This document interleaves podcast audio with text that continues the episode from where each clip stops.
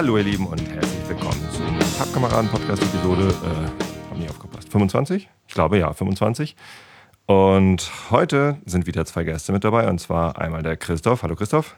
Hallo Tobi. Und einmal der Jürgen. Hallo Jürgen. Ja, hallo Tobi. Und heute gibt es was zum Probieren, was wir schon mal gehört haben. Hier in diesem Podcast, aber Christoph und Jürgen kannten es noch nicht und deswegen dachte ich, schicke ich doch mal eine Kostprobe rüber. Die ist größer ausgefallen als gedacht, als gehofft. Aber ich gönn's euch. Ihr versorgt mich auch mal mit den leckersten äh, Leckereien hier. Und ganz tolle Whisky-Proben habe ich von euch schon bekommen. Insofern, ja, habe ich ähm, zwei Proben von den schwedischen Whiskys, die ich auf meinen Schwedenreisen, die regelmäßig stattfinden, mitgebracht habe. Beziehungsweise ähm, den ersten, den wir probieren werden, den haben mir sogar unsere schwedischen Auswanderfreunde mitgebracht. Das ist nämlich der einzige Whisky, den man in Schweden günstiger kaufen kann als in Deutschland. Der ein, einzige Alkohol sogar, den man in Whisky, äh, den man in Schweden günstiger kaufen kann als in, in Deutschland. Und zwar ist das der Makmyra Whisky. Und ähm, der erste, den wir probieren werden, heißt Förster Utgevan. Den Förster Utgevan, das ist äh, die erste Ausgabe, heißt es einfach auf Deutsch. Das ist so, Makmyra, die Brauerei ist, äh, Brauerei, Destillerie ist relativ jung. Ich hatte schon mal eine Episode dazu gemacht. Äh, 1998 sind da irgendwie ein paar Freunde irgendwie in Skiurlaub gefahren und haben sich die verschiedensten Whiskys zu Gemüte geführt. Ich wollte jetzt eigentlich was ganz anderes sagen, aber ähm, und hatten dann die Idee, lass uns doch mal schwedischen Whisky machen. Und der Förster Ytgävern in der hübschen orangefarbenen Flasche ist also der erste, den sie jetzt regelmäßig rausbringen. Den bringen sie auch immer noch raus, das, das bleibt auch irgendwie so dabei. Ist relativ jung, ich denke, ich denke, wahrscheinlich nicht viel länger als drei Jahre gelagert. Ähm, in sehr spannenden Schwedisch, äh, Fässern aus schwedischer Eiche. Also neue, neue Fässer aus schwedischer Eiche. Und abgefüllt mit 46,1 Volumenprozent. Der zweite Whisky, den wir hinterher trinken werden, ist der zweite ähm, Standard-Whisky, den die entwickelt haben. Die bringen jedes Jahr so eine Spezialsachen raus. Ähm, die habe ich leider nicht da. Die sind auch ganz nett, ähm, aber halt spezial. Und den, den zweiten Whisky, den ich mitgebracht habe, der heißt Macmyra Brügs Whisky. Oder Brüg. Und ähm, ja, den probieren wir dann als zweites. Seid ihr startklar, Jürgen? Jo. Christoph. Total. Seid ihr auch? Hat aber nichts mit, mit Brückenwhisky zu tun, oder? nee, Brück heißt äh, Betrieb oder Firma oder, oder Halle oder so. Also so, ne? da, da, wo das halt hergestellt wird. Hof, Firma. Ich glaube, ich glaube mit Fabrik ist er am, am besten hergestellt. Also wahrscheinlich der Whisky, den sie da selber trinken. Ne? Ich war ja da in der, in der Distillerie, habe mir das angeguckt Erzähl mal was darüber. Das war gar nicht so einfach, ehrlich gesagt. Wir sind, das ist in der Nähe von Gävle, ähm, ähm, ein Stück nördlich von Stockholm, aber immer noch relativ nah an der Ostsee. Und ähm, tja, dann haben irgendwie haben wir im Vorfeld schon Tickets gekauft für eine Führung. War gar nicht so einfach, weil wir ja noch Kinder dabei hatten, aber Kinder dürfen nicht mal die Führung mitmachen. Ähm, also hat äh, Alex die unsere Freundin dort sich bereit erklärt, naja, sie interessiert sich sowieso nicht so sehr für Whisky, insofern ähm, geht sie dann mit den Kindern, die waren im Eisenbahnmuseum oder so, keine Ahnung, irgendwo in Jevle. Und ähm, ja, und wir sind dann erstmal an die, ans falsche Magmyra gefahren, weil wir einfach in Navi eingegeben haben, hier mach mal Magmyra.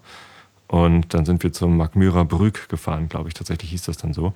Das ist der alte Betrieb. Da wird gar nichts mehr hergestellt.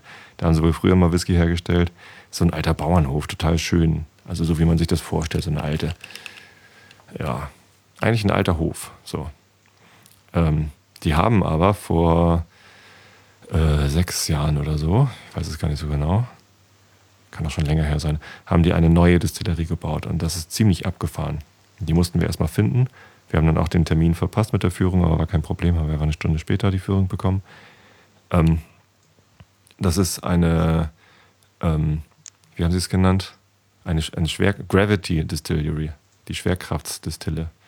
Aha. Das heißt, äh, die machen das nicht alles auf einer Ebene, das Melzen und Schroten und Maischen und was man, also die ganzen Arbeitsschritte, sondern die pumpen einmal das Malz nach oben in einen hohen Turm, irgendwie sieben Stockwerke oder so, und haben dann in jedem Stockwerk findet ein Verarbeitungsschritt statt. Mhm. Und das Ergebnis des Arbeitsschritts lassen halt einfach ein Stockwerk tiefer fallen und da geht es dann weiter. Ziemlich lustig. Und sieht, sieht toll aus und von oben hat man einen tollen Ausblick. Ob, ob das jetzt den Schmack, Geschmack beeinflusst, weiß ich nicht, glaube ja nicht. Ähm, ob das äh, energieeffizienter ist, als die Sachen so hin und her zu karren, weiß ich jetzt auch nicht. Aber lustig ist es. und die sind ganz stolz drauf da in Mackenmürer. Was haben denn die? Also erstmal ist das ein großer Laden. Die haben drei, zwei große Brennblasen. Und zwar also wirklich große, nicht so wie hier in Deutschland die, die Obstbrenner, die dann ähm, ihre Obstbrennblasen für Whisky äh, wiederverwenden, sondern eher so wie die Schotten. Ich war zwar noch nie in Schottland in der Distillerie, aber ich kenne halt die Fotos. Und das sind schon große Dinger, die sie da stehen haben. Aber ganz klassisch äh, diese Potstills, also aus Kupfer, oder? Ja, genau. Ja, also nicht diese, diese äh, röhrenförmigen Säulenbrennapparate, Nein, äh, klassische Sieht, sieht aus wie die, die Bilder, die man halt von schottischen Distillerien kennt. Okay.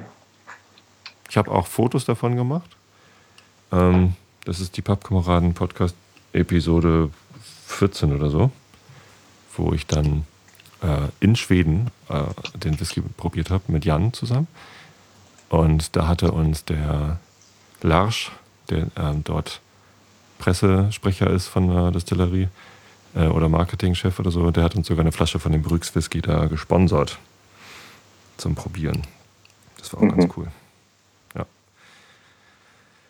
Ja, was meint ihr? Wollen wir mal probieren von dem Zeug? Dann kann ich später noch mehr erzählen dazu. Gern. Wir fangen mit dem Förster Utgävern an. Das ist äh, die mit dem weißen Etikett, glaube ich, die ich euch geschickt habe. Förster und Gäron. Ja. Genau, die erste Ausgabe. Ah, natürlich, ja. Und, die erste Ausgabe. Und ähm, da sage ich euch gleich, da werdet ihr an deutschen Whisky denken. Deswegen freue ich mich, dass Jürgen dabei ist. also beim Geruch habe ich schon so ein bisschen die Affinität zum Deutschen. Ja, eben weil er sehr jung ist, ne? Ja. Vielleicht, vielleicht für die Hörer, die jetzt zum ersten Mal einschalten. Jürgen ist der Betreiber der Webseite deutschewhiskys.de. Magst du dazu was erzählen? Kurz. Oh, ja, wer sich informieren will über deutschen Whisky, er findet dort über 100 deutsche Brennereien. Mittlerweile bin ich, glaube ich, bei 110, die alle Whisky herstellen. Und man kann sich da informieren. Seit einer Woche gibt es auch einen kleinen Shop da. Oh, wow, man kann, cool. Man kann also aus, ich weiß nicht, 20, 21 Brennereien kann man da kleine Abfüllungen und auch große Flaschen bestellen. Es geht auch darum, dass Miniaturen und so was dabei sind oder 0,1 Liter, damit man halt mehr testen kann, probieren kann, dann, ohne gleich direkt eine große Flasche immer kaufen zu müssen. Ne? Das wusste ich gar nicht, dass du einen Shop hast. Das ist ja super. Ja, wie gesagt, seit einer Woche. Letzte Woche eröffnet. Und ja, mal schauen, wie es anläuft. Und da hast du 20 verschiedene Sachen da, oder wie? Was hast du? Hast, wir hatten doch in der in der zweiten Episode von Deutsche Whiskys, also Deutsche Whiskys Teil 2, ich glaube, das war Pappkameraden 23. Ähm, da hatten wir doch den, was war denn das? War das ein Fleischmann oder so? Fleischmann, blaue Maus, ja. Der war doch super. Hast du, ja. den, hast du den da? Austrasier, den gibt es momentan nicht. So, also ich habe Fleischmann im Angebot, aber den Austrasier hat er momentan nicht. Oh, schade. Wird aber bald wieder kommen. Naja. So, also ich habe mir was eingeschenkt. Die Verpackung ist allein schon schön übrigens. Das ist so ähnlich, naja, nicht ganz, äh, wie der Tobermory 15 in so einem großen Kasten, allerdings aus Pappe und nicht aus Holz. Und man muss äh, den, den Kasten so zur Seite öffnen und dann steht da so die, die Flasche drin, wie in einem, ja, wie in einem Schaukasten sozusagen. Man nimmt die Flasche also nicht nach oben raus aus dem Karton, wie man das normalerweise macht bei Whisky-Kartons, sondern nach vorne. Das, das mag ich immer schon ganz gerne. Und dann ist das so eine relativ gerade Flasche. Sieht oben ein bisschen aus wie ein Potstill. Und dann ist ähm, die Flasche verschlossen mit einem Korken, wo oben ein Holzgriff dran ist an dem, an dem Korken. Das gefällt mir auch sehr gut, wenn man so ein bisschen so, ähm, so was Besonderes hat an der Flasche. Ne, einfach einen Kork stopfen und oben ist ein Holz. Und in das Holz reingraviert ist der, das Magmyra Männchen. Ja, das könnt ihr jetzt natürlich nicht gerade sehen, aber wenn ihr mal auf die Webseite guckt von magmyra.se, dann seht ihr da, das ist so ein ganz einfach gezeichnetes Männchen, ein, ein großer Bogen und oben ein kleiner Kreis drauf. Heißt Magmyra Man und der ist so also eingraviert. Sehr schöne Flaschen allein schon. Ich habe gerade das Bild gefunden im Internet und ah. poste es mal schnell bei Facebook. Ne? Kannst du machen. Oder im Chat. Oder beides.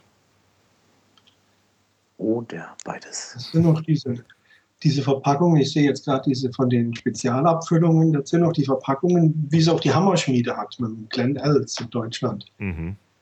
Die erinnern mich auch ziemlich so daran, diese Aufmachung von den Kartons. Vergleiche ich immer so ein bisschen mit den von der Hammerschmiede. Aber nur diese Spezialauflagen. Die sind mir jetzt gerade nicht so geläufig, aber. Ich bin jetzt gerade mal die ganzen Bilder angucken hier mhm. bei Google. Mhm.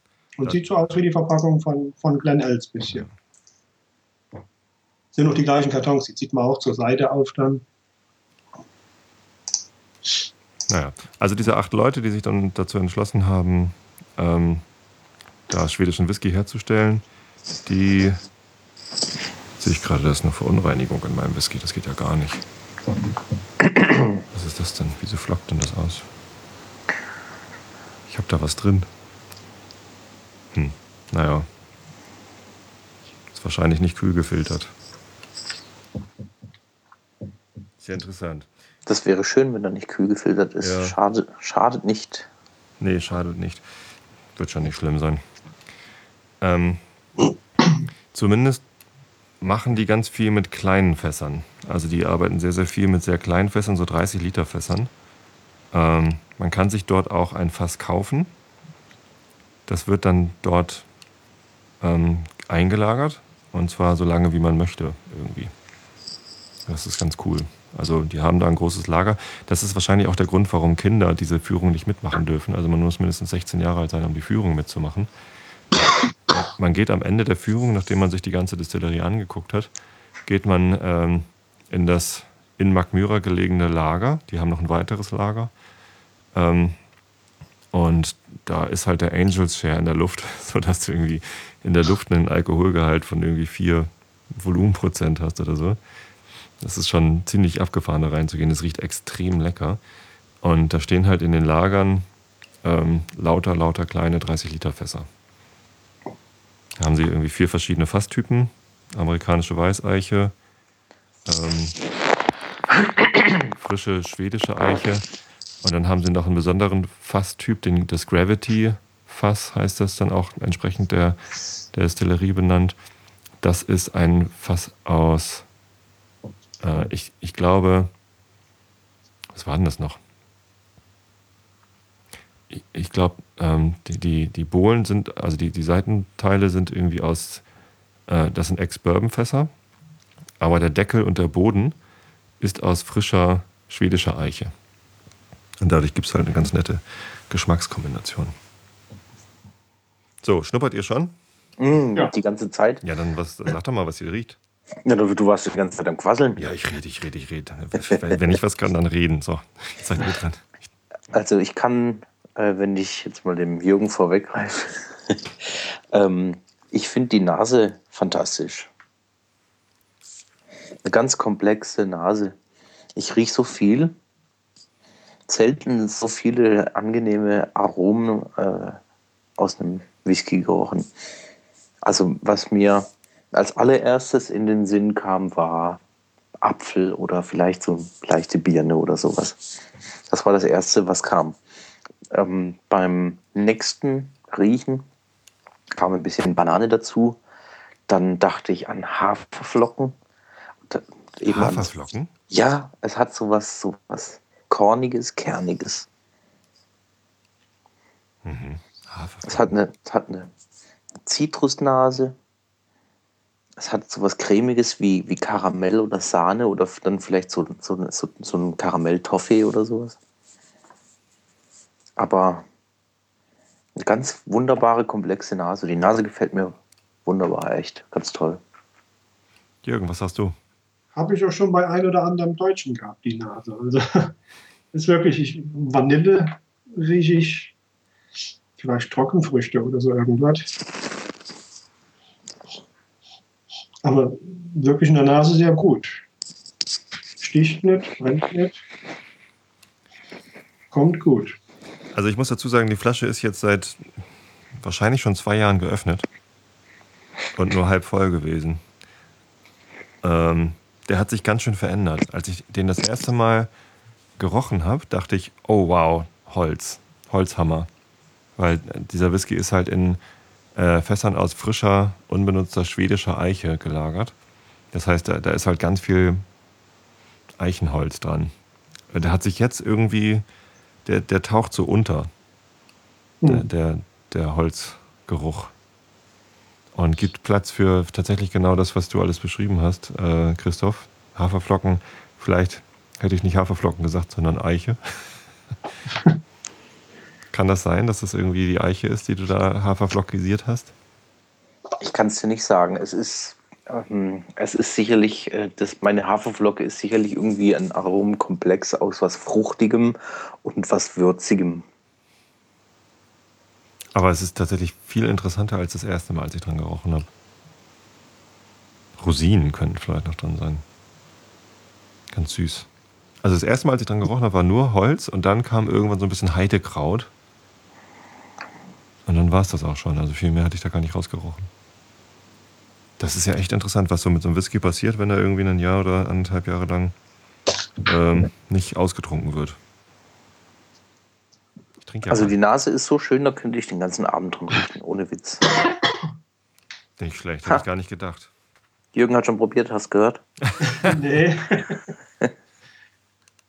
Bin auch noch, hab die Nase noch drin. Übrigens ähm, trinke ich den Whisky gerade aus Original Macmyra Gläsern. Die haben da natürlich noch einen kleinen Shop an der Distillerie. Oh, die habe ich in meinem Päckchen jetzt gar nicht gefunden, was du geschickt hattest. Nee, ähm, da habe ich nur drei Stück von. Wir haben uns einen, einen Sechserpack gekauft und dann geteilt, Jan und ich. Das heißt, jeder von uns hat jetzt drei Macmyra Gläser. Die sind ganz schick. Das ist so ein, so ein Standard-Nosing-Glas mit Macmyra drauf graviert. Puh. Das Svensk, Svensk, Svensk Whisky. Schön. Sollen wir mal probieren? Oh ja, Na dann. Zum Wohl. zum Wohl.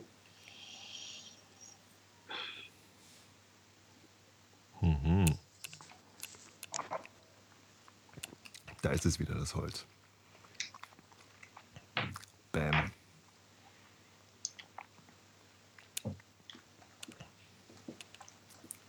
Jürgen, fang du mal an. Er brennt. Mhm. Momentan brennt er nur. Klar, die Eiche, das Holz hatten wir auf jeden Fall. Jung und wild. Mhm. Das hat er mit den deutschen Whiskys gemeinsam. Er hat halt nicht Ja. diesen, diesen Obst, Obstbrennerei-Charakter, sondern das ist halt schon irgendwie eher das. Ein bisschen Karamell vielleicht. Mh. Aber ganz wenig. Ja, Also er hat, er hat weit weniger Frucht, als er in der Nase hat. Es kommt eher die Würze. Er schmeckt tatsächlich mehr so, wie ich ihn in Erinnerung habe. Ähm, ist erstaunlich, dass sich die Nase so sehr verändert, aber der Geschmack nicht. Ganz viel frische Eiche. Ein bisschen Süße, aber tatsächlich eher so ein bisschen die Schärfe eines frischen Whiskys. Der ist halt drei Jahre alt, ne? Höchstens, Mhm. glaube ich.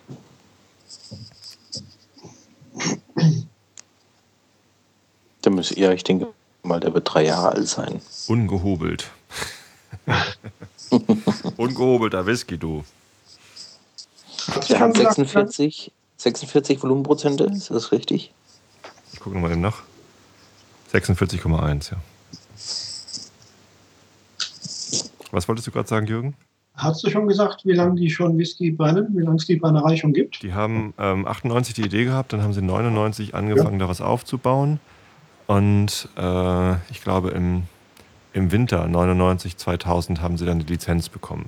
Ah, ja. Das ist in Schweden ja nicht anders als hier. Ohne Lizenz darfst du da nicht mal irgendwie nicht mal, nicht mal Bier brauen. Und das gehört jetzt zum Whisky machen irgendwie dazu. Ich glaube, der erste Mark Myra ist 2002 erschienen. Ja, das kommt dann ja hin. Irgendwie so. Nach drei Jahren. Also, er hat vordergründig, das kommt vom Holz, eine äh, mit dem Holz äh, gepaarte leichte Bitterkeit, mhm. die, die sich recht, recht gut hält. Oh, warte mal kurz hier. Ich habe hier gerade ein leichtes, ich hab hier gerade ein leichtes Skype-Problem. Du klingst ganz zerhackt. Kleinen Moment. Nee, kommst du auch zerhackt. Klinge ich auch zerhackt bei euch? Ja. Ist auch schade. Äh, das ist, ja, das kann ich vielleicht mal zwischendurch erzählen, weil ich klinge jetzt gerade zumindest im Stream nicht zerhackt und auf der Aufnahme. Ähm, ich habe hier das erste Mal ein neues Setup und zwar habe ich mir von eurem Flattergeld, vielen Dank übrigens für das äh, Flattern, habe ich mir ein Mikrof äh, Mikrofon hatte ich schon, ein, ein Mischpult gekauft. Das ist ein kleines Mackie-Mischpult. Äh, 1202 VLZ heißt das, falls ihr euch dafür interessiert. Und ähm, ich habe ja bisher immer versucht, das alles im Rechner zusammen zu mixen und äh, Skype und den Stream und alles Mögliche und die Aufnahme alles auf dem Rechner stattfinden zu lassen. Und da hatte ich ja jedes Mal irgendwie Probleme. Letztes Mal hat wieder die Aufnahme irgendwie aufgehört mittendrin. Und das ist nervig. Ähm, deswegen habe ich jetzt dieses Mischpult und da habe ich jetzt ein Setup hier. Ein Rechner, mein, mein alter Hauptrechner, der ist nur zum Streamen da. Da läuft also das, das äh, Kabel vom Tascam-Aufnahmegerät direkt in den Rechner und der streamt raus. Das ist genauso wie beim Einschlafen-Podcast, da mache ich das genauso. Und in das Mischpult läuft halt einerseits mein Mikrofon ähm, und andererseits ein Kabel, das an einem anderen Rechner hängt, der nur Skype macht. So, damit der halt irgendwie keinen Stress hat. Das ist mein, mein altes 15 Zoll äh, Powerbook G4. der Rechner ist jetzt irgendwie 10 Jahre alt so ungefähr. Äh, aber für Skype reicht's. Ja, was ich allerdings eben feststellen musste, ist für gleichzeitig noch Firefox starten. An Chrome ist nicht zu denken, weil da läuft irgendwie ein uraltes äh, macOS drauf und ich kann das auch nicht mehr aktualisieren, weil das äh, CD-Laufwerk kaputt ist und so weiter und so fort. Ist ja auch egal. Ähm, als ich eben Firefox starten wollte auf diesem Rechner, um nochmal eben schnell was nachzuschlagen, da kam dieser Skype-Hiccup. Äh, ich hoffe, ähm, jetzt geht's wieder. Ja. Alles wieder gut? kommst, kommst wieder gut durch, ja. Ja, wunderbar. Dann lasse ich den Firefox mal aus auf dem Rechner. Das scheint zu viel zu sein für den armen Kleinen. Interessanterweise. Da ist halt so ein G4-Prozessor drin, ne? Alles kaputt, sagt Luto gerade im Chat. Hallo lieber Chat, sind wir wieder da? Hört ihr uns gut? Das wäre ganz nett, wenn ihr uns das kurz sagen könntet. Ja, ja ansonsten ähm, ja, alles wieder gut, sagt Pluto. Das ist schön. Ansonsten, den Brückswistigen gibt es, glaube ich, erst seit letztem Jahr. Also letztes Jahr habe ich diese Brennerei besichtigt. Und da war der gerade neu. Und die waren alle richtig begeistert von dem. Also der the, oh Gott, wie hieß das jetzt nochmal? Förster The Förster, the Förster Utreven. Äh, klingt ein bisschen holländisch. Ähm, ähm, ich finde ihn interessant. Ich finde, er hat eine wunderschöne Nase. Ähm, er überzeugt im Geschmack nicht hundertprozentig, mhm. aber ist, ähm, ist ein schöner Whisky. Ich denke, für eine Erstausgabe von der Brennerei kann sich das sehen lassen. Ich habe mhm. jetzt mal ein paar Tropfen Wasser noch dabei getan, dann, dann wird er auch ein bisschen fruchtiger dann. Dann verliert er ein bisschen was von der Schärfe, das ist ja. richtig. kommt ein bisschen mehr Frucht raus dann. Auch angenehm. Ja. Ja, ja, ja, ja, ja, ja. Also, ich mag den auch. Ich trinke den auch gern. Aber er ist halt sicherlich nicht jedermanns Sache, weil er halt so jung und wild ist. Ungehobelt passt eigentlich ganz gut, weil so viel Holz dabei ist. Ähm, kann ich halt für Leute empfehlen, die gerne mal was, was Spannendes, äh, Neues ausprobieren wollen. Und anscheinend muss ich noch dazu empfehlen, dass man die angebrochene Flasche dann mal irgendwie eine Zeit lang ähm, verschlossen stehen lässt. Dann passieren noch interessantere Sachen damit. Das hatte ich schon mal mit irgendeinem Whisky. Was war denn das noch? Da habe ich irgendwie nach einem Dreivierteljahr noch mal was von probiert und der schmeckte ganz anders. Talisker war das, glaube ich. Der ganz normale zehnjährige Talisker. Das ist bestimmt bei allen Whiskys so, oder? Ist auch tagesformabhängig, denke ich mal. Das kommt noch dazu, aber. Was man gegessen hat oder, oder getrunken oder sonst irgendwas, das, das spielt ja alles irgendwie ein bisschen da rein. Dann, ne? hm. ähm, ich habe angegrillt heute. Also das erste Mal gegrillt in diesem Jahr. Mhm. Ich auch. ich, gest, ich gestern. Ich bin jetzt nicht der Power-Grillmeister und grill besonders gerne und oft. Aber also wenn, dann macht es halt Spaß. Und ähm, heute war das erste Mal, heute war das erste Mal Frühlingswetter hier in Norddeutschland. Mit irgendwie so 18 Grad oder so hatten wir, wenn die Sonne immer durchkam. 26. 26. 26. Alter Schwede. Schwarzwald. Ja. ja. Ja, nicht schlecht. Ja, es gab ja ich habe auch heute gegrillt.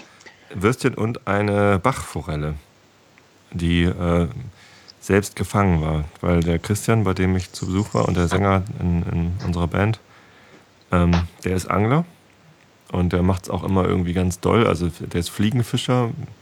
Kennt ihr bestimmt, wenn die, wenn die Angler mit, mit so einer ganz langen Schnur erstmal die Schnur immer hin und her fliegen lassen hm. und sie dann ganz weit rausschmeißen. Und am, am Ende der Schnur sitzt eine kleine Fliege, die irgendwie selbst zusammengebunden ist. Ist so ein bisschen merkwürdig, wenn Christian dann abends irgendwie äh, Handarbeiten macht. so, so, ein bisschen wie Makramee.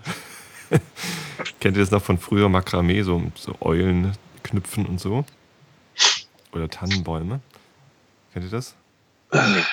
War jetzt nicht so mein Favorite, nee. nee, meins auch nicht. Ich war auch, ich war auch nie besonders gut in Textil im Gestalten, aber Christian scheint Spaß zu bringen und äh, der, der tüdelt sich dann die, die eigenen Fliegen so. Ich glaube, das, das, das gilt dann auch schon wieder als Männerhandarbeit, dass man irgendwie so Fliegen tüdelt, die man dann zum Angeln benutzt. Naja, zumindest hat er damit eine, eine stattliche Bachforelle gefangen und die haben wir auf den Grill geworfen. Und es war sehr lecker. Ja. Kann man mal machen. Tja, fällt euch noch was ein zu diesem ersten Whisky? Dass er mit Wasser tatsächlich besser schmeckt. Jürgen hat ja. recht. Habe ich gerade eben gar nicht probiert. Jetzt ist das Glas auch gerade leer. Ähm, macht, macht einen gewaltigen Unterschied. Das ähm, ist wirklich interessant bei dem. Der lebt von einem Stückchen Wasser. Okay, dann ist er nicht mehr so bissig, oder? Ja. Ja, er wird fruchtig dann. Ja. Mhm. Wird angenehmer. Die machen auch da in Magmyra ein bisschen was mit rauchigem Malz. Und das stellen sie dann sogar selber her, direkt da an der, an der Destillerie. Da war dann irgendwie hinter, der, hinter dem großen Turm war irgendwo noch äh, ein kleines, kleines Häuschen, wo er dann mal rüber gezeigt hat. Da hinten übrigens, da lag so, so äh, Torf rum. Und das ist dann also da, wo sie dann den, den rauchigen, das rauchige Malz herstellen. Das ist aber in diesem Förstern Ölgelbern ist das überhaupt nicht drin. Und äh, in, in dem, den wir gleich probieren werden, ist davon höchstens ein Hauch drin. Ich versuche mir da immer was von einzubilden, weil ich ja rauchigen Whisky so gerne mag. Ähm, aber ja, toll ist das nicht. In den Spezialdingern, die ich bisher probiert habe, ich habe zwei, drei probiert mal auf einer Fähre und der Jan hat letztens mal einen mitgebracht, habe ich auch nicht geschmeckt, gerochen. Äh, ja, oder überhaupt wahrgenommen. Ja. Sollen wir mal zum zweiten rübergehen? Ich bin dafür. Ja. Wunderbar. Dann machen wir das doch mal. Den habe ich in einer Literflasche hier stehen, weil ich den auf, dem, auf der Fähre gekauft habe. Äh, den gibt es aber auch hier in Deutschland zu kaufen. Und zwar habe ich eben gerade mal geguckt bei Familie Lüning, whisky.de. Da heißt der Makmyra Brüg. Ähm, auf meiner Flasche steht Brügs Whisky, weil das halt die schwedische Ausgabe ist. Äh, da steht auch hinten alles auf Schwedisch drauf und so. Ich denke aber, dass es exakt der gleiche ist. Ähm, was da beschrieben steht auf whisky.de, äh, das, das klingt genau danach, hat einen Alkoholgehalt von 41,4 Volumenprozent. Hat den gleichen, die gleiche Flaschenform, halt ein bisschen größer, Literflasche, und den gleichen Korken. Das ist jetzt diese Flasche mit dem blauen Etikett, ne? Genau, das ist auf der Probeflasche, die ich euch geschickt habe, habe ich, glaube ich, ein Orangenes drauf gemacht.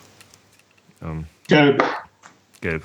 Gelbes, ja. Ja, und ähm, die, die Flasche von Mark Möhrer hat ein blaues Etikett, ja. Der Whisky ist übrigens genauso klar wie der andere, vielleicht sogar noch ein Tick heller. Der First and Eat Galvan, der ist so ein bisschen, bisschen gelb, goldgelb, aber, aber hell. Und der Brüx Whisky ist sehr hell. Geht als Weißwein durch, ne? Der ginge als Weißwein durch, absolut, ja. So. Näschen rein. Diese Flasche ist jetzt natürlich noch nicht so lange geöffnet wie ähm, die andere. Die ist jetzt erst einen. Wann habe ich die aufgemacht? Die habe ich gekauft letztes Jahr im August. Habe ich sie bestimmt irgendwann im September oder so aufgemacht. Die Flaschen bleiben ja nicht lange bei mir verschlossen. Äh, anders als bei Christoph. Ich mache die dann immer auf, weil ich so neugierig bin, wie sie schmecken. Und ähm, dann bleiben sie aber auch sehr lange äh, Regal. Christoph, Christoph, hast du die Samples jetzt mal probiert vom zweiten deutschen Whisky? Sie stehen alle in Reihe und Glied noch auf meinem Schreibtisch und Immer irgendwie noch. habe ich auf die, die richtige Gelegenheit gewartet, sie durchzuprobieren. Aber ähm, ich, ich nehme es mir jetzt mal fest vor, mit einem Freund äh, die zusammen zu probieren. Der ist sicherlich auch ganz interessiert, was es da noch alles gibt. Also sie warten dort noch, stehen wie stramme Soldaten. Könnt ihr, ihr könnt ja nebenbei den Pappkameraden-Podcast dazu hören und mal hören, was wir dazu gesagt haben. Das ist eine witzige Idee, ja. Und euch soll dabei aufnehmen, das wäre lustig.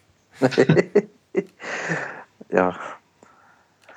Ähm, was ich jetzt bei dem Magmira äh, Brooks Whisky feststelle, ist, dass ich, also ich probiere jetzt gerade meinen zweiten Magmira überhaupt, gerade eben den ersten. Und ich erkenne einen Brennereistil. Er erinnert Ja. mich jetzt nämlich gerade an den ersten. Ja, ja, ja. Aber er ist durchaus anders, ne? Er ist anders, aber finde, es gibt da, gibt da so, eine, so eine Linie, äh, so eine Aromenlinie, die mich jetzt gerade an den ersten erinnert. Kannst du die beschreiben? Das, sind, das ist wieder das vom Anfang, das ist wieder dieses Fruchtige mit ein bisschen Banane und meine Haferflocken. Banane? Banane habe ich in der Nase, ja, aber nicht im Geschmack. Ja, ich bin ja auch noch immer noch, immer noch bei der Nase. Achso, ich dachte, du wärst schon am Probieren jetzt. Nein, nein, nein. Doch, also Banane hatte ich eben noch als erstes gedacht. Aber so eine unreife Banane, wenn Ja. dann. Hm. Keine reife Banane. Irgendwie würzig und, und die Banane dann dazu. Also das ist, äh, das habe ich beim, beim vorherigen Whisky auch schon gerochen gehabt, diese, diese Banane. Aber eine ganz angenehme Banane. Das erinnert mich an, etwas, was ich früher bekommen habe von meiner Mutter. Die hat mir immer Banane und Sahne zerdrückt. Und so hat es gerochen. Banane und Sahne? Mhm. Krass. Die hat Banane mit einer Gabel zerdrückt und hat dann ein bisschen Sahne drüber geschüttet und hat das dann miteinander vermischt zu einem Brei. Aber ungeschlagene Genau so. Sahne. Bitte? Also die Sahne nicht vorher geschlagen, also Nee, flüssig flüssig so wie sie ist. Hm. Ist schon interessant. Damit das Kind das auch isst, ja. Ja. Richtig.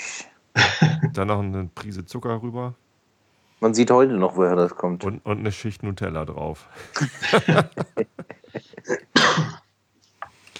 hm. Ja, also ich finde, der riecht deutlich umgänglicher. Ich meine, die Nase eben bei dem Förster Ütgelvern, der, der, die war zwar netter und interessanter als vor zwei Jahren, aber immer noch so rau und frisch und ja, wild. Und der hier, da, da merkt man, das ist jetzt kein, kein 18-jähriger sonst wie was und auch kein 15-jähriger Tobermory, aber durchaus sehr angenehm. Ausreichende Komplexität, ähm, aber nicht überkandidelt. Und ähm, aber also man merkt, die haben sich da richtig Mühe gegeben. Die, die Master Blenderin da in Macmyra, ich habe ihren Namen vergessen, ich weiß nur noch, dass es eine Frau war. Ähm, die hat sich hier offensichtlich sehr viel Zeit gelassen und was, was leicht Verspieltes, aber nichts Extravagantes gemacht. Das finde also ich sehr, sehr angenehm. Es verspricht auf jeden Fall ganz interessant zu sein. Ich werde ihn jetzt probieren. Ja, ich auch.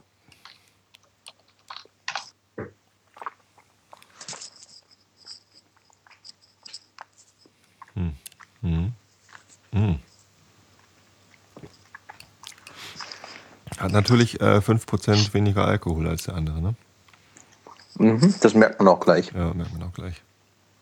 Oh, noch eine lustige Anekdote aus der, aus der Distillerie. Als wir da die Führung gemacht haben, hatten wir diesen hier noch nicht probiert, den Brüx Whisky. Den haben wir dort äh, vor Ort dann im, im Restaurant dann nochmal probiert, aber das war irgendwie ja, ein ganz kleines Glas, was wir uns zu dritt geteilt haben. War relativ teuer da. Ähm, und es ja, war halt auch mitten am Tag und wir wollten noch fahren und so. Ähm, und da hatten wir, dann, da fanden wir ihn gar nicht so spektakulär. Aber der Mensch, der uns da durch die Distillerie geführt hat, der war total nett und total witzig. Und der wollte immer sagen, dass der Brüx Whisky so ein bisschen Toffee hat. Und er hat aber mal Toffee-Fee gesagt. das war total lustig. Will ich nie vergessen. War total, total sympathischer Mensch. Ich musste aber immer grinsen, wenn er Toffee-Fee gesagt hat. Und den Geschmack eben hatte ich aber im Mund, also Toffee. Nicht Toffee-Fee, sondern Toffee. Karamell. Relativ präsent. Mhm.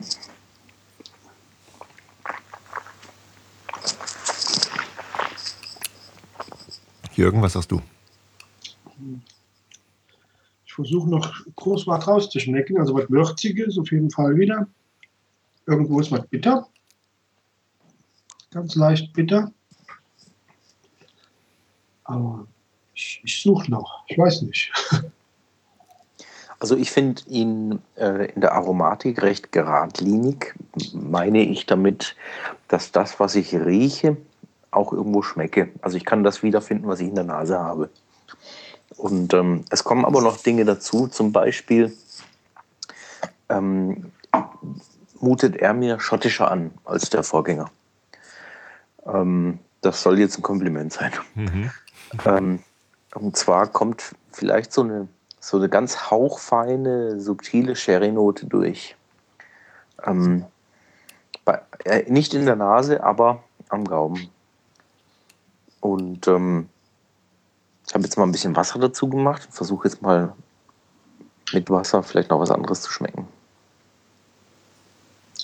Also Sherry-Note, die haben auch Sherryfässer da. Stimmt, das war auch eines der Fasstypen. Hm, wenn dann ganz wenig, dann ist da mehr Ex-Bourbon, glaube ich, als Sherry fast dabei. Ja, mit Sicherheit. Also, Weil es halt sehr karamellig süß ist. Ich habe ich hab ja auch äh, gesagt, es ist ähm, wirklich subtil. Was es ich noch gibt, ist wieder dieses Heidekraut, also dieses leicht würzige, mhm. kräuterige so.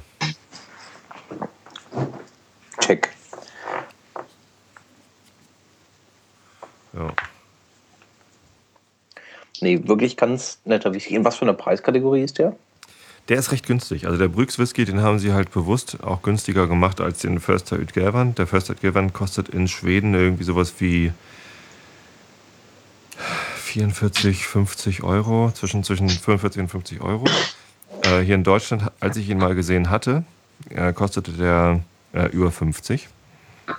Und der Brüx Whisky, der kostet da drüben ähm, und, und auch hier beim, beim Herrn Lüning kostet, glaube ich, die 07-Flasche, habe ich eben gesehen, für ähm, 38 Euro oder so. Mhm. Das ist er wert, ist definitiv. Ja, ja, das denke ich auch. Dann würde ich mir, also wenn ich mir einen Schweden ins Regal stellen wollte, könnte ich mir das vorstellen, so einzunehmen. Finde ich wirklich ganz interessant. Gibt es den noch bald bei Ikea oder? Weiß ich nicht. Ich weiß, ich weiß nicht. Ich glaube, die werden die Auflage nicht schaffen. Die Ikea dann bräuchte. Die machen, also äh, ich glaube, dass äh, Magmyra ist die erste schwedische Destillerie. Es gibt noch ein paar weitere kleinere, aber es sind die ersten, die auch international mitspielen. Also die exportieren auch ganz gut. Ähm, und die, die haben zumindest einiges vor und die produzieren auch nicht wenig. Mhm. Und die lagern auch ganz gut ein. Also die haben irgendwie ein, zwei größere Lager auch.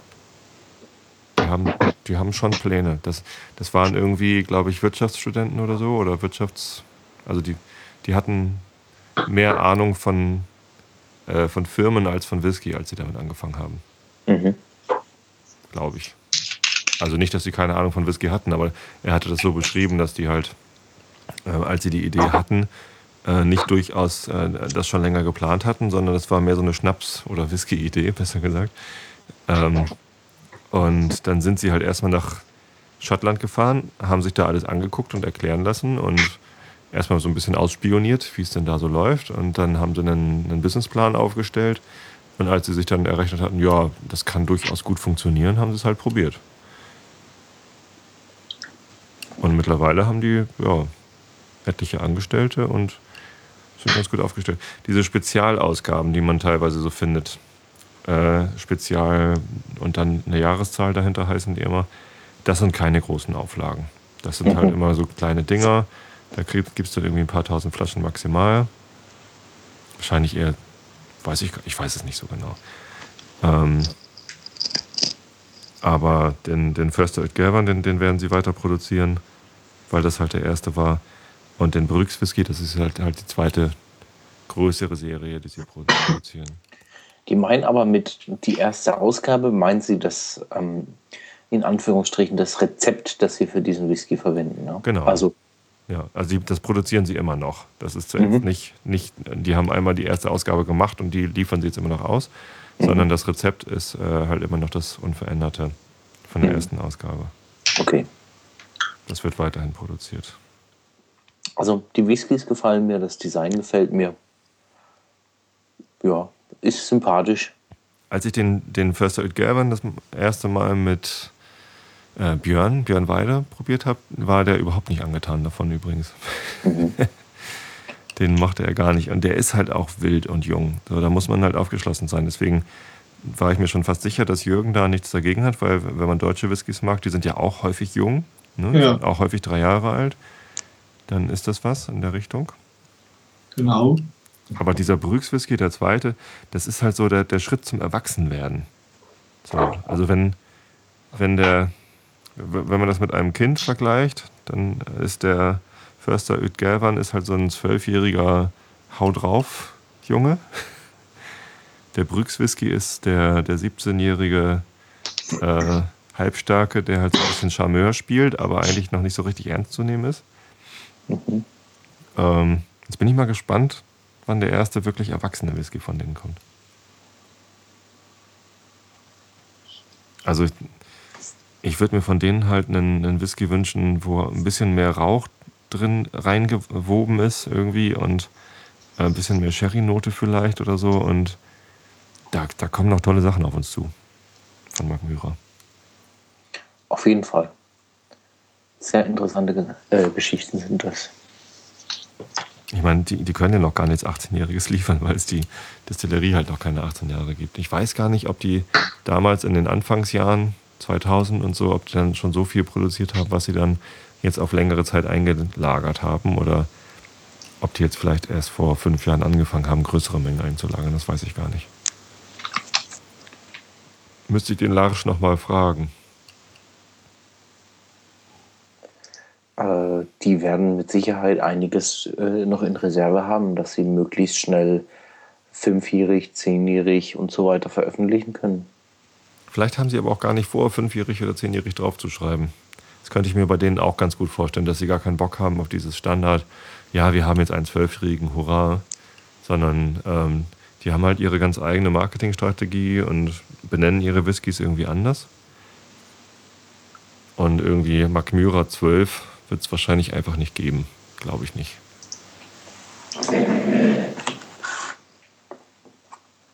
Wo, Wobei man Bleibt weiß, zu hoffen. man weiß es ja nicht. Genau. Ja. Ich mag sie. Ich mag halt auch Schweden.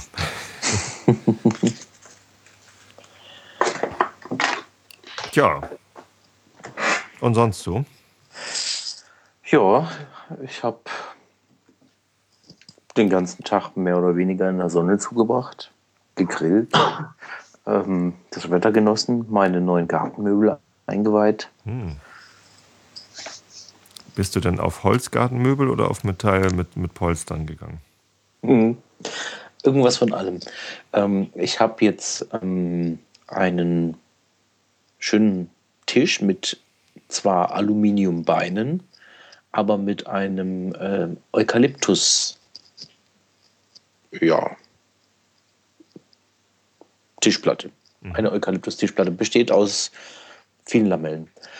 Und ähm, die passenden Stühle dazu, die dann wiederum auch äh, Aluminiumfüße haben, dann ein Polyurethan-Geflecht und als Armlehnen wieder diesen Eukalyptus.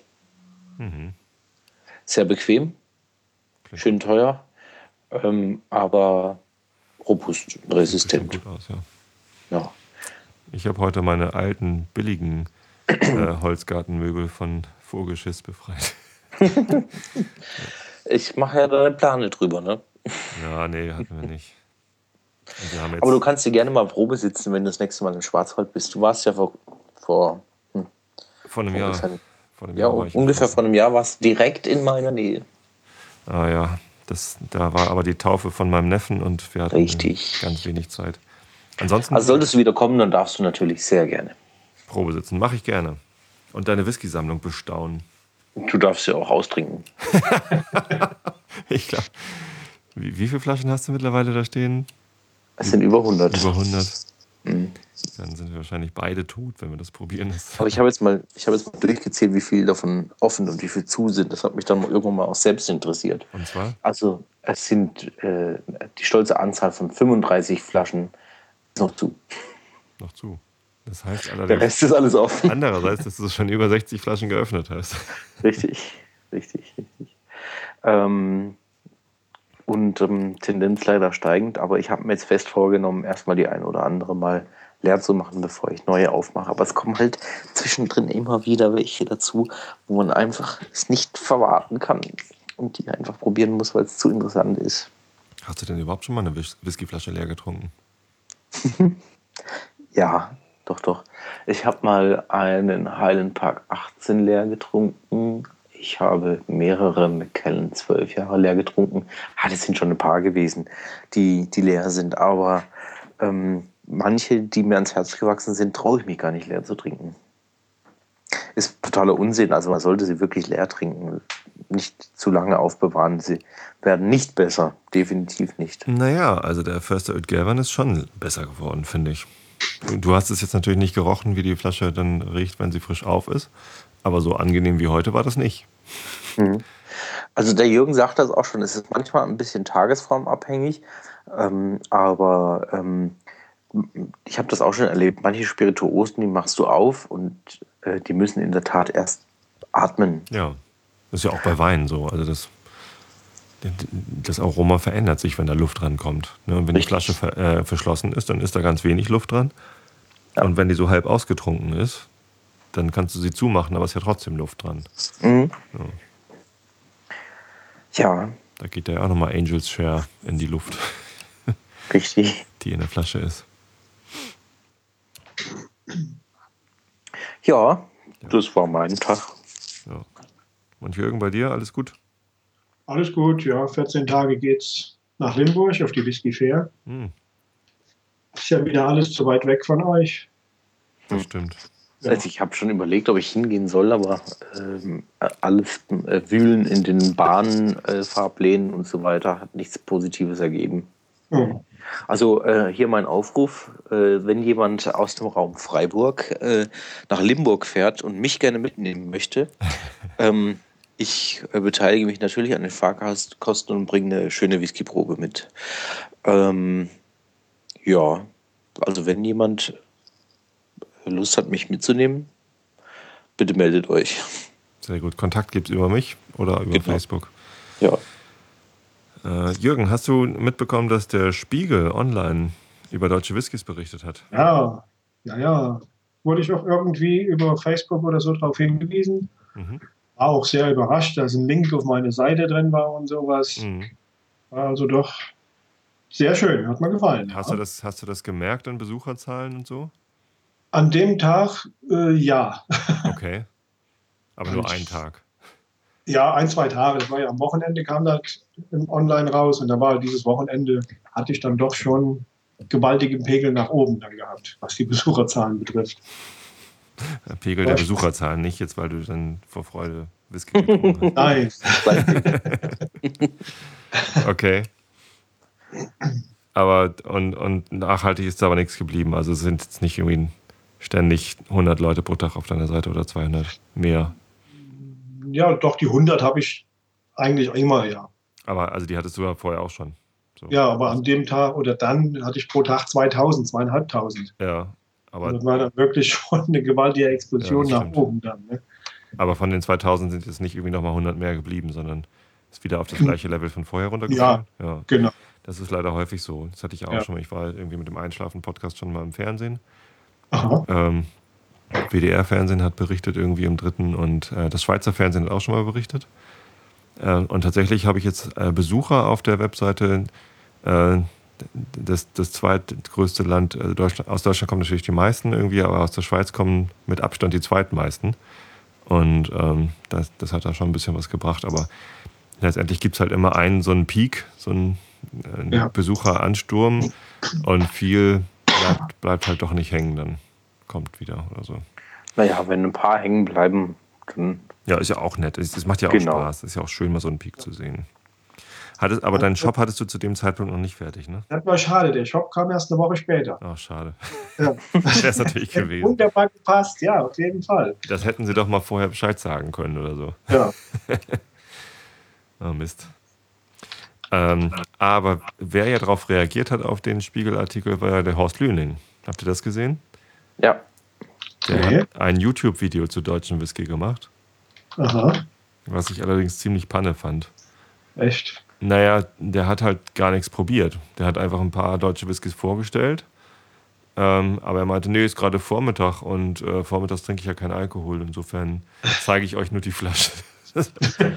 Und äh, ich finde ich find auch, dass, dass er den, den äh, deutschen Whisky dort nicht unbedingt positiv dargestellt hat. Er ist ja auch kein Fan vom deutschen Whisky. Das hat er mir auch schon mal gesagt, als ich ihn eingeladen hatte. Meinte, nee, deutschen Whisky mag ich eh nicht.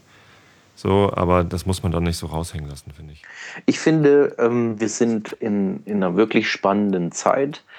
Ähm, es gibt wahnsinnig viele Sachen, die, die auf uns zukommen werden. Es wird richtig aufregend. Es ist jetzt gerade die Spitze des Eisberges, sind es die, die, die, die Pioniere, äh, haben ihre Sachen veröffentlicht. Ähm, es gibt jetzt die ersten, die sich wirklich da ähm, ähm, äh, positionieren in, in, dem, in dem Segment. Ähm, so wie äh, Sliers ist sicherlich einer von, von, den, von den großen Pionieren. Mhm. Ähm, und aber das, was in den nächsten, sage ich mal, 10, 20 Jahren da auf uns zukommt, wird gewaltig und super spannend. Das denke ich auch, ja. Vor allen Dingen unüberschaubar. Ja, das wird eine Flut. Ja, Wann kommt die Flut? ja. ja bei 29.000 Brennereien in Deutschland. Ne? Mhm. Und wenn da viele denken, sie müssten jetzt mal Whisky machen, dann kann das schon eine gewaltige Masse werden dann. Aber ja doch äh, fast ausschließlich alle mit diesen Obstbrennblasen, ne? Diese kleinen. Oder Viele. Gibt, oder gibt es hier, in Mehrheit, ja. gibt's hier in Deutschland auch schon welche mit großen Brennblasen? Also es gibt sicherlich Leute, die, ähm, die da spielen können. Ich habe jetzt äh, vor kurzem eine Brennerei besichtigt. Die können, wenn sie einen Whisky machen möchten, wirklich spielen, weil die haben auch so eine, so eine Art Hybrid aus einer, aus einer äh, Obstbrennblase und einem Säulenbrennapparat. Und ähm, das gibt sicherlich auch ein interessantes Ergebnis. Ähm, Jürgen? ist die Finkbrennerei Acklishardt, Finch heißt der Whisky, der, hat, der baut jetzt auch um.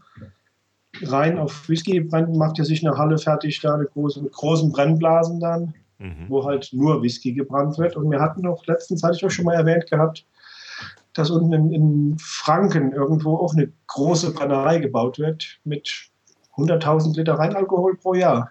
Oh. Also nur Whisky. Ne?